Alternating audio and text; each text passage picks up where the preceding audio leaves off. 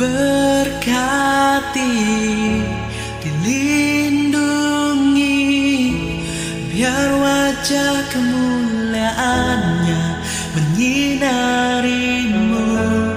Dia berikan kasih karunia dan kedamaian.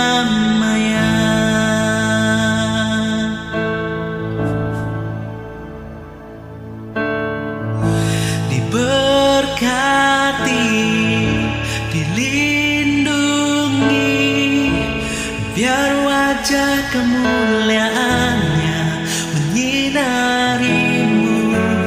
Dia berikan kasih karunia dan kedamaian.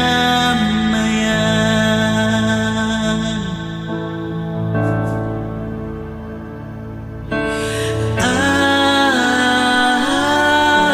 amin,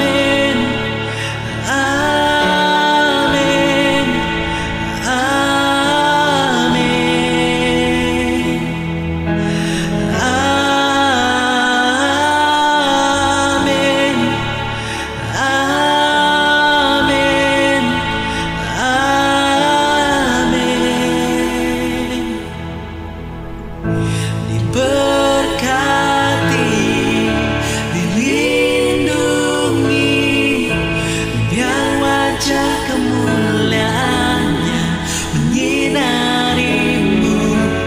Dia berikan kasih karunia dan kedamaian. Oh, amin, amin, amin, amin, amin, amin.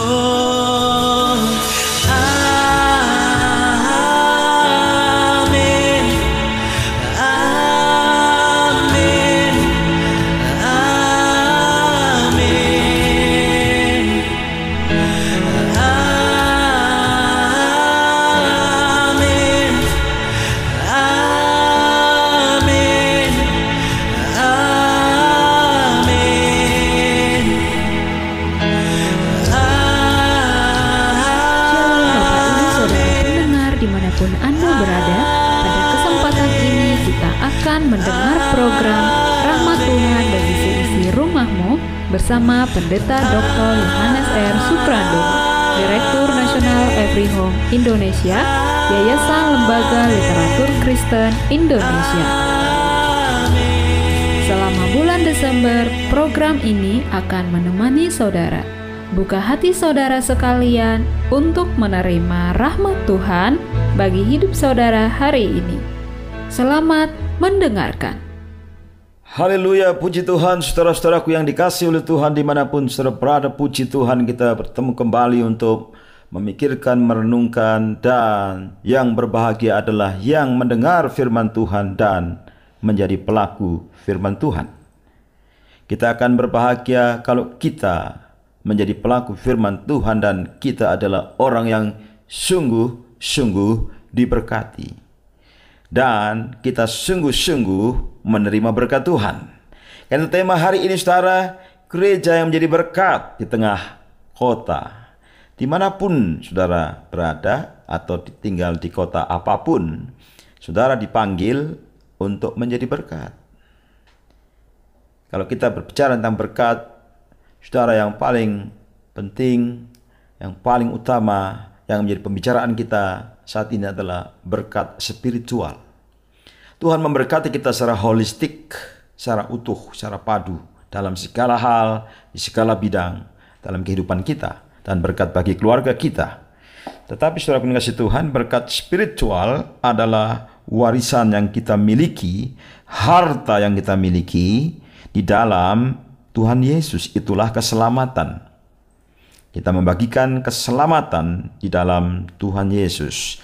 Kalau berbicara tentang gereja yang menjadi berkat, artinya kita, orang-orang yang sudah diselamatkan, jemaat, orang-orang yang sudah diselamatkan, orang-orang percaya, orang-orang yang diselamatkan, itulah gereja. Kita adalah gereja. Ketika kita bertemu bersama-sama di sebuah kota, itulah jemaat atau gereja yang sesungguhnya. Karena itu firman Tuhan hari ini kita ambil dari teks yang berbicara tentang kedudukan kita dan peranan kita di sebuah kota. Kitab Roma pasal 1 ayat yang ke-7. Kepada kamu sekalian yang tinggal di Roma. Siapa kamu sekalian yang tinggal di Roma? Yaitu orang-orang yang dikasihi Allah. Orang-orang yang dipanggil oleh Allah. Orang-orang yang dijadikan orang-orang kudus. Dan orang-orang yang seperti ini yang menerima berkat dari Tuhan. Kasih karunia menyertai kamu dan damai sejahtera dari Allah Bapa kita dan dari Tuhan Yesus Kristus. Gereja adalah kita.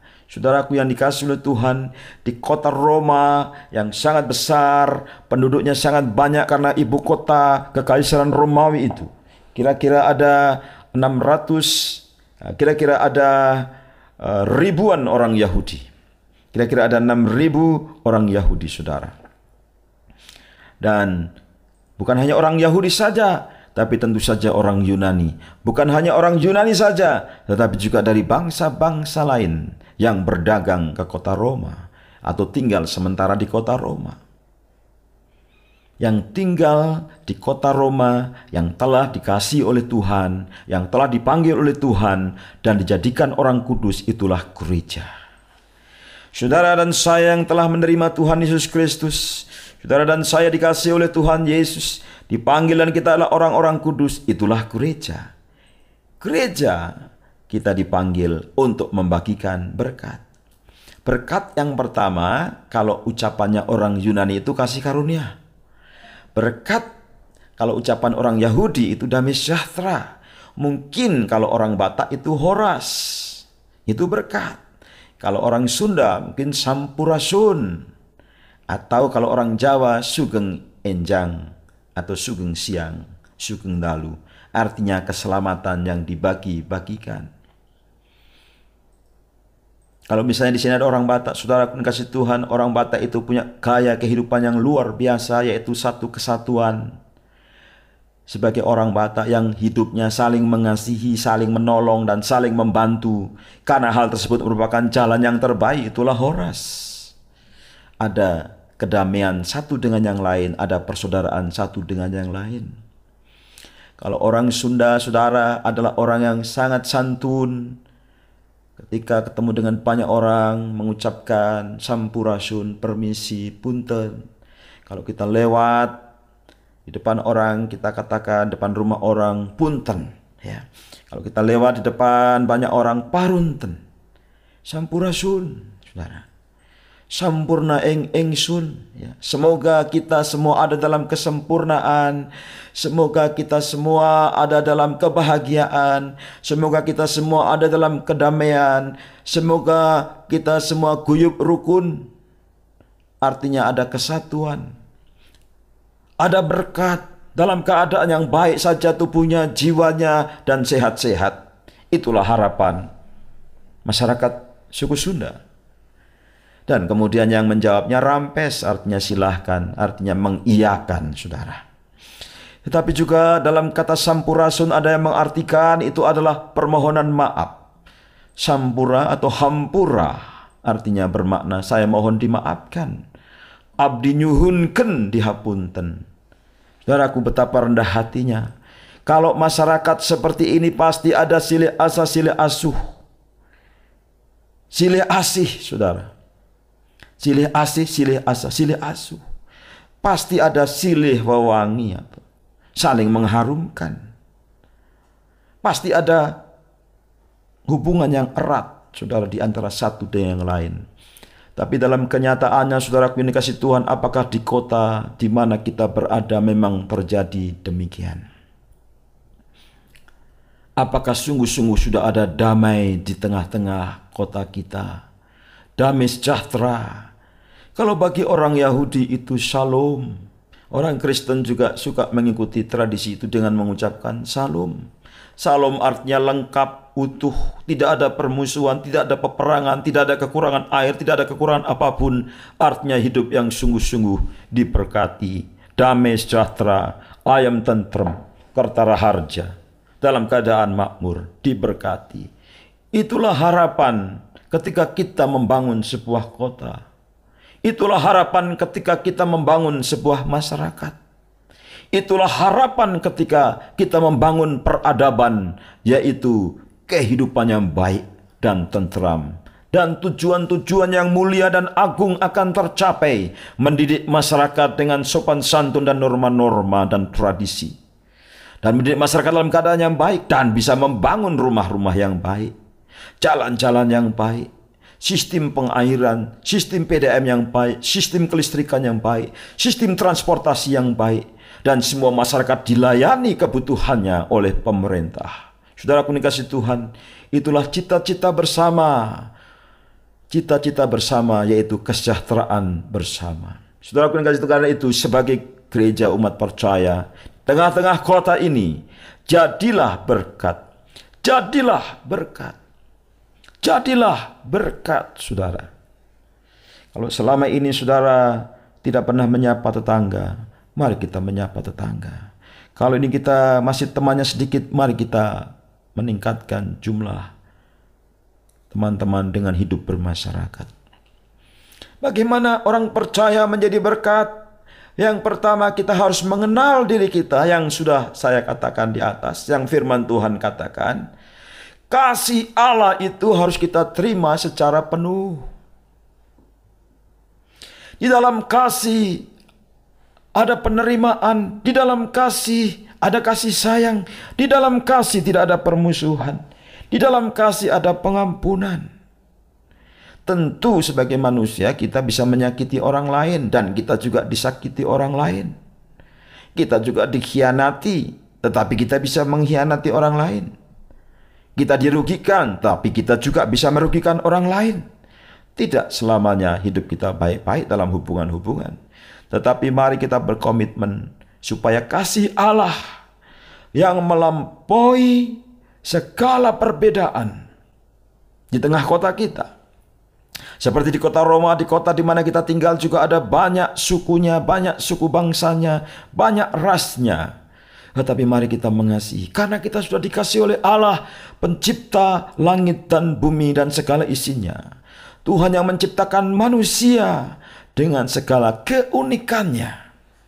Kita menerima kasih Allah seperti Allah menerima semua orang, memberikan hujan kepada semua orang tanpa membeda-bedakan, memberikan makanan kepada semua orang tanpa membeda-bedakan, memberikan sinar matahari kepada semua orang tanpa membeda-bedakan. Kasih Allah adalah kasih yang universal, kasih untuk seluruh bumi ini, karena begitu besar kasih Allah. Kasih Allah begitu besar, saudara. Kita sudah dikasihi oleh Allah yang sedemikian itu. Kajida mika asihna Gusti Allah ka urang sadayana. Karena begitu besar kasih Allah. Dan saudara kasih Tuhan, kita adalah orang-orang yang dikasihi oleh Allah. Tetapi kita juga adalah orang-orang yang dipanggil. Call, dipanggil. Ada trompet yang memanggil kita. Ada berita firman Allah yang memanggil kita. Ada pemberitaan firman Allah yang memanggil kita. Melalui pemberitaan firman Tuhan secara pribadi, melalui pemberitaan firman secara massal, di tempat-tempat tertentu, semua orang dikumpulkan untuk dengar firman Tuhan.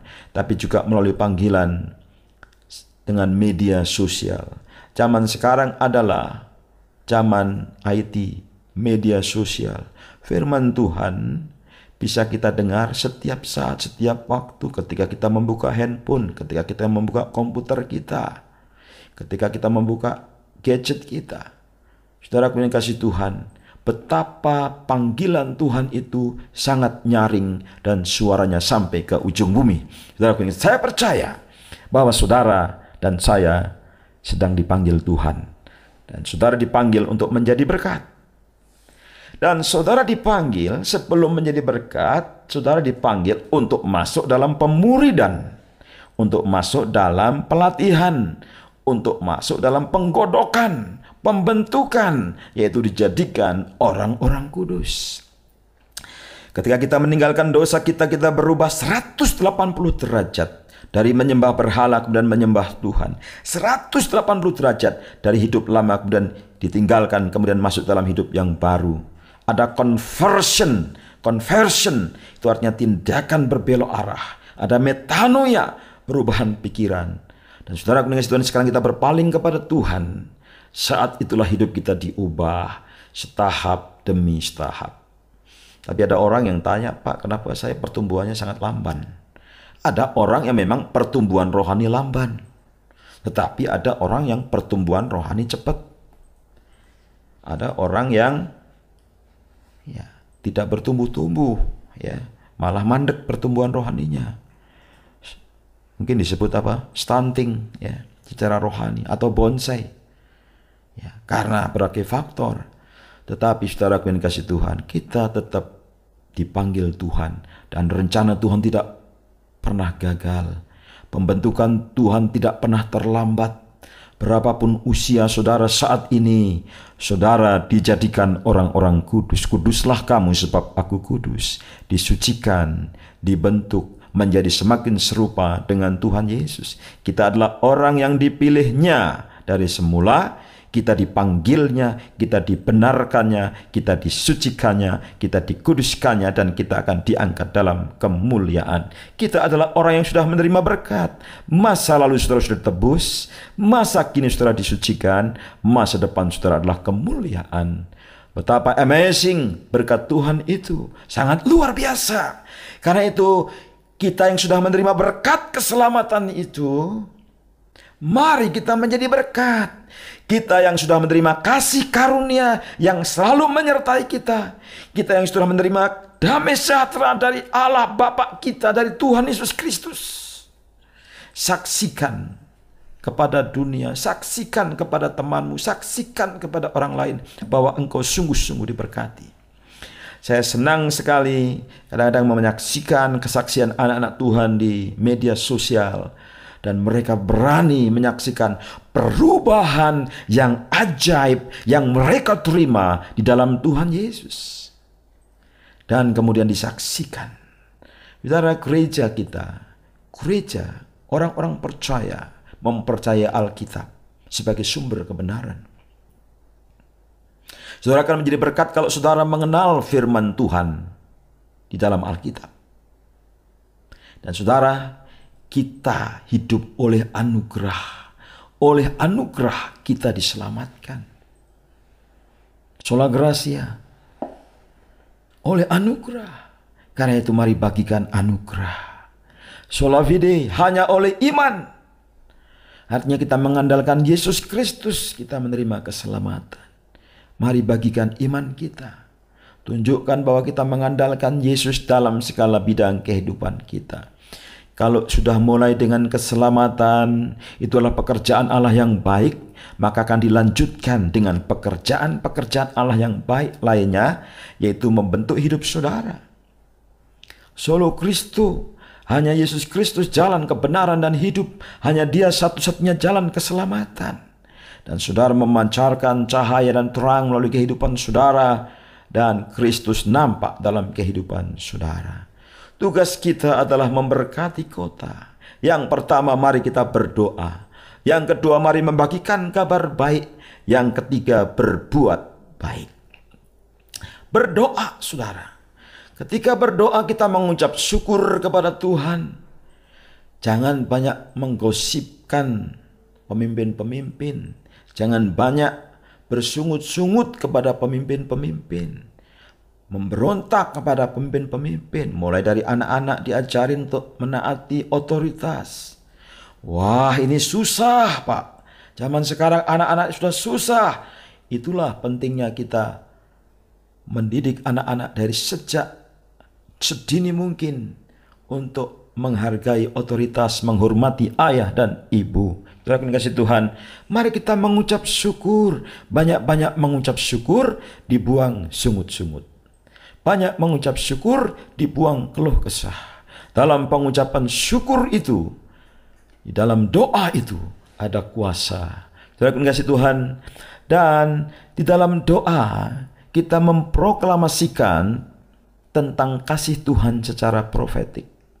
Iman kita Kerinduan kita, apa yang saudara rindukan atas kota ini, atas bangsa ini, atas keluarga kita, atas jemaat di mana kita menjadi anggota persekutuan, anggota gereja.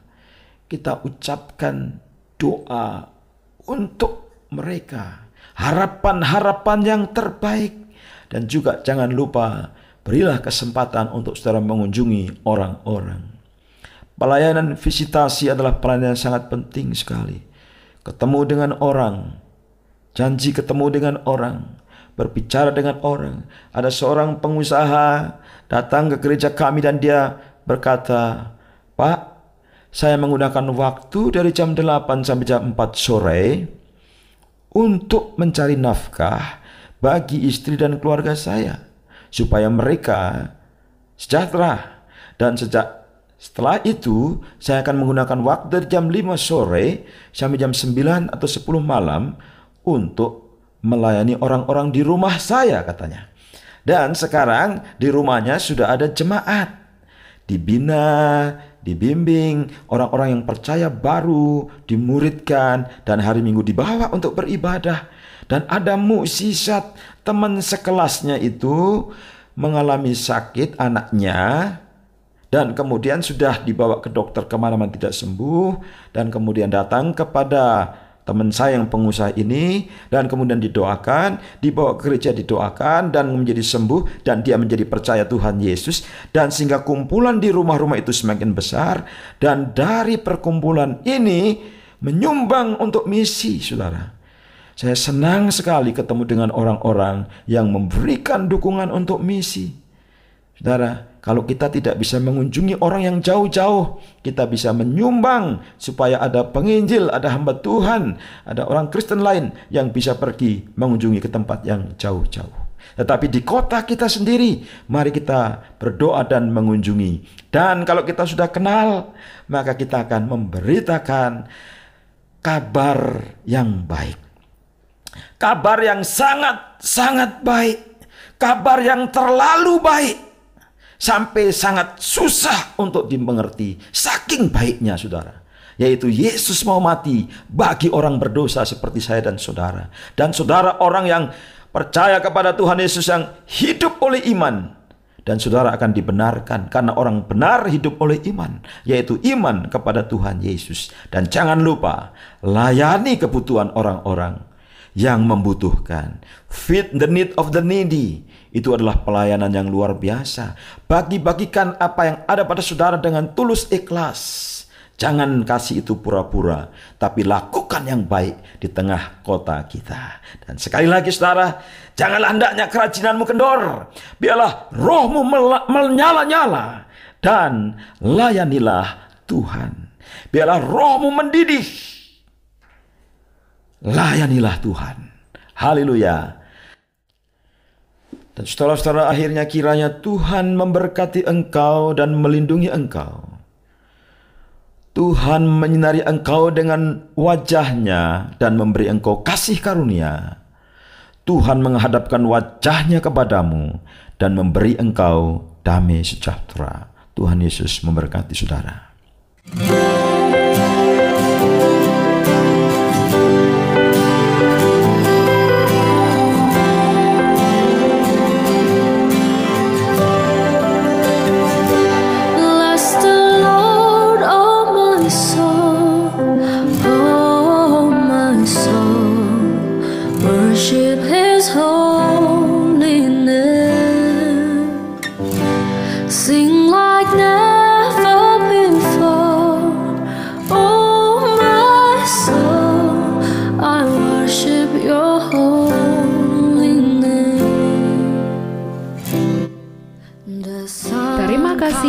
Sudah mendengarkan program Rahmat Tuhan bagi seisi rumahmu bersama Pendeta Dr. Johannes R. Suprandono.